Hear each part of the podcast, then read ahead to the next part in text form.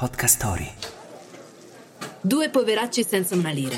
Prendevamo uno spaghetto e la cameriera sotto ci metteva due bistecche perché le facevamo pena. Alberto Sordi ricordava così gli anni 40 con un giovanissimo Federico Fellini, lo stesso regista che l'8 aprile del 75 vinceva il suo quarto Oscar con Amarcord. Wake up! Wake up! La tua sveglia quotidiana. Una storia, un avvenimento per farti iniziare la giornata con il piede giusto. Wake up! Dopo anni di gavetta in radio e come sceneggiatore, Fellini approda in regia nel 1950 con Luci del Varietà. A dirla tutta, il film fu accolto senza entusiasmo, ma lo stile onirico e ironico del regista romagnolo iniziava a farsi notare. Fu I Vitelloni, la pellicola che spinse Fellini nel cinema che conta.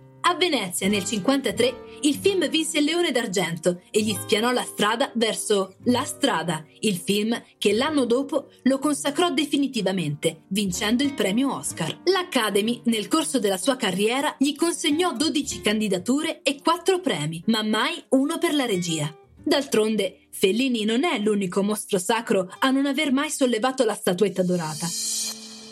Amarcord è forse l'opera più autobiografica del regista riminese. Basato su ricordi di infanzia, come molti altri suoi film, ha un filo diretto con i vitelloni, diventandone un'introduzione e dandogli un senso ancora più profondo. Quando nel 1993 ricevette l'Oscar alla carriera, il regista disse: Non me lo aspettavo, o forse sì, ma non prima di altri 25 anni.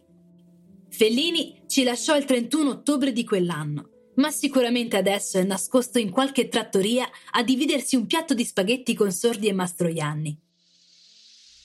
La frase del giorno. Non c'è fine, non c'è inizio, c'è solo l'infinita passione per la vita. Federico Fellini.